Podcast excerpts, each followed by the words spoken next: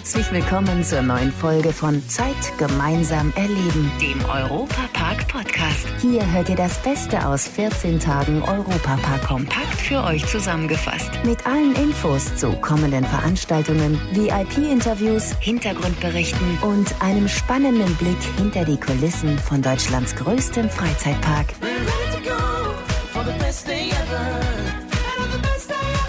Hallo zusammen, hier ist wieder euer Matthias Drescher mit interessanten Einblicken in den besten Freizeitpark der Welt, der sich ja bekanntlich in Rust in Südbaden befindet.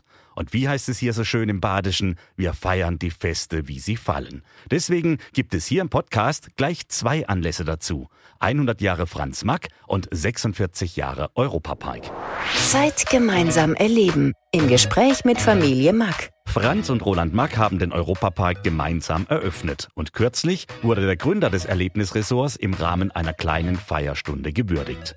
Am 12. Juli 1975 empfing der Park die ersten Besucher und Roland Mack war mit seinem Vater damals mittendrin. An diesen besonderen Tag in seinem Leben erinnert er sich natürlich noch sehr gut.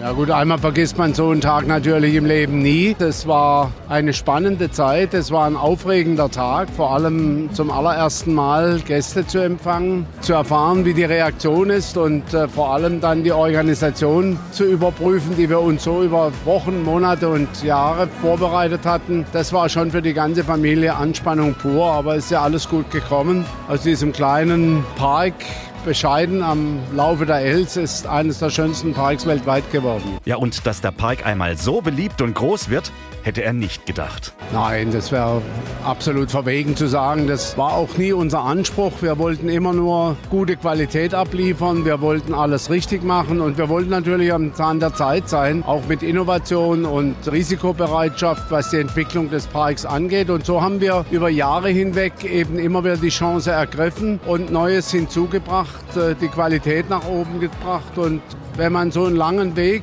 immer wieder mit dieser Devise angeht, dann steht am Ende des Weges der Erfolg. Viele Attraktionen haben ihren Ursprung immer noch in den Erfindungen von Franz Mack.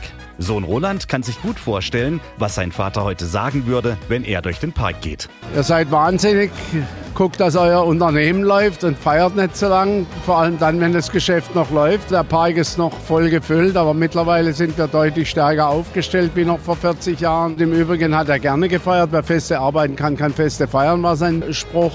Und ich glaube, er wäre stolz dabei zu sein, vor allem zu sehen, was äh, für ihn hier aufgebaut wurde. Es sind ja sehr viele alte Modelle da, die er selbst entwickelt, hergestellt hat. Und das ist eigentlich schon etwas Schönes und ich hoffe, die gucken uns von oben zu. Der 100. Geburtstag von Franz Mack wird im Park über das ganze Jahr hinweg gefeiert. Schautafeln im ganzen Park, eine eigene Briefmarke und eine Gedenkmedaille ehren den verstorbenen Gründer. Roland Mack erinnert sich noch gern an die gemeinsamen Momente mit seinen Eltern, in den unterschiedlichsten Ecken seines erweiterten Wohnzimmers. Sicherlich das Schlossstübchen, wo wir sehr viele schöne Stunden verbracht haben, wo wir auch regelmäßig gemeinsam mit der Familie gegessen haben. Auch im Andalus, im ersten Hotel gab es so eine kleine Ecke, dann später im Colosseo. Und äh, das waren die Treffpunkte der Max. Je mehr Ecken es wurden, da muss man sich schon vorher abstimmen, wo trifft man sich heute. Aber das sind spontan die ersten Plätzchen, die wir gemeinsam genießen durften mit tollem Service und immer freundlichen Mitarbeitern. Und das sind schöne Stunden, die ich auch gemeinsam mit meiner Mutter erleben konnte. Mit einem Lieblingsplatz kann er sich aber nicht zufrieden geben. Ich habe jede Ecke im Park eigentlich so gestaltet, dass sie meine Lieblingsecke werden konnte. Und das war sie dann immer, bis die nächste Lieblingsecke dazu kam. Und insofern gibt es viele Geheimplätze und wunderschöne Ecken, die natürlich auch unsere Gäste schätzen und lieben gelernt haben. Und äh, ich glaube, das ist das, was der Europapark auszeichnet. Das ist das verlängerte Wohnzimmer der Max. Und jede Ecke ist mit so viel Liebe und Leidenschaft geformt. Das spürt der Kunde und deshalb fühlen sich meine Gäste Gäste sicher genauso wohl wie die Familie im Unternehmen. Es gibt ja bereits Gerüchte über eine neue Attraktion im Park. Roland Mack will aber da noch nichts Konkretes verraten. Ja gut, ich meine, wir haben ja gerade jetzt im Wasserpark, äh, der ja noch nicht mal ein Jahr in Betrieb wäre, eine große Außenblästructure in Betrieb genommen, haben dort den Park nochmals um vieles erweitert, haben dieses VR-Angebot für Taucher entwickelt, haben auch im Park vieles, auch was man vielleicht gar nicht so primär sieht, verschönert. Also es ist unheimlich viel los und die Planungen für neue Anlagen laufen. Und äh, es ist ja heute so, dass wenn der Park in diesem Niveau, wo er sich heute bewegt, etwas Neues tut, braucht es auch eine gewaltige Vorlaufstrecke. Vor allem müssen wir mal Luft holen, wie geht es weiter nach der Pandemie? Kommen wir zu den alten Stärken zurück? Und das wird sicher auch die Dimension und die Geschwindigkeit an neuen Investitionen beeinflussen. Dann hoffen wir jetzt einfach mal, dass wir uns schon bald auf eine neue Attraktion hier im Europapark freuen können. Was jetzt allerdings schon neu ist, zum 100. Geburtstag von Franz Mack ist ein Buch über den Gründer erschienen. Es heißt Franz Mack, ein badischer Unternehmer. Darin wird über 224 Seiten das Leben des Gründers mit schönen Geschichten beschrieben. Und jetzt ist es wieder soweit. Wir setzen unsere Europa-Rundreise fort durch die Länderthemenbereiche des besten Freizeitparks der Welt. Anhand der Musik im Hintergrund habt ihr sicherlich schon erkannt, wo es hingeht.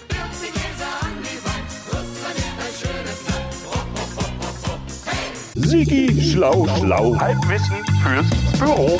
Elf Zeitzonen, 14 Nachbarländer und 17 Millionen Quadratkilometer an Grundfläche. Klar, um welches Land es geht. Russland. Das größte Land der Welt, das auch mit seinen Minustemperaturen ganz vorne liegt. 1993 wurde nämlich in Oymyakon eine Temperatur von minus 67,7 Grad Celsius gemessen. Das ist Rekord. Und zwar der für den kältesten bewohnten Ort der Welt. Da freut man sich nicht wie bei uns auf hitzefrei, sondern eher über kältefrei. Das passiert jedoch eher selten. Kinder müssen da nämlich zur Schule, solange es wärmer als minus 55 Grad ist. Manu, ist das heute warm, war? Nur habe ich schon meine Schlipper in den Kühlschrank gelegt und mir ist immer noch so warm. In St. Petersburg ist es immerhin ein bisschen wärmer. Wenn das Wasser dort das ganze Jahr gefroren wäre, bräuchten die schließlich auch keine 342 Brücken. Auch die Eremitage, eines der größten und bedeutendsten Kunstmuseen der Welt, findet man hier. Fun Fact: Um das Museum vor Ratten und Mäusen zu schützen, leben dort rund 25 Katzen. Jeder hat sogar einen Ausweis mit einem Foto. Ob die Katzen da auch Wodka trinken? Hm, wusstet ihr, dass Wodka vom russischen Wort Voda abstammt und mit Wasser übersetzt wird? Tja, dieses Wasser macht ganze 10% des russischen Staatseinkommens aus.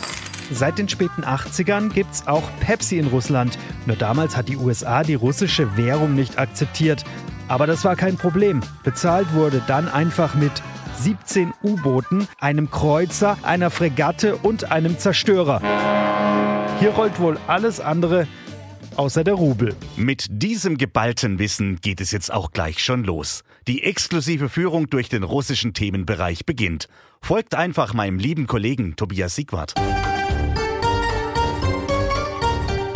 Datscha-Fassaden, Zwiebeltürmchen und glänzende Kuppeln sorgen im russischen Themenbereich für einen authentischen Look. Nach ein paar Schritten kommen wir auch schon zu unserem ersten Stopp, der Schlittenfahrt Schneeflöckchen. Rund zweieinhalb Minuten lang tauchen wir ein in das russische Wintermärchen. Das ist eine entspannte Fahrt für die ganze Familie. Verlassen wir die Bahn, kann man auf der gegenüberliegenden Straßenseite Glasbläsern und Holzschnitzern bei der Arbeit zusehen.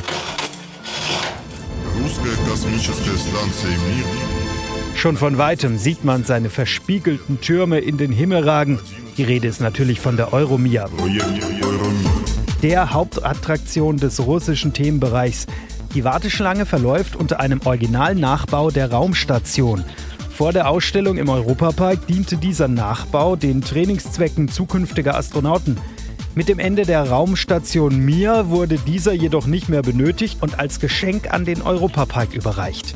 28 Meter geht's bei der Euromir in die Höhe, bevor wir mit satten 80 km/h in die Tiefe stürzen.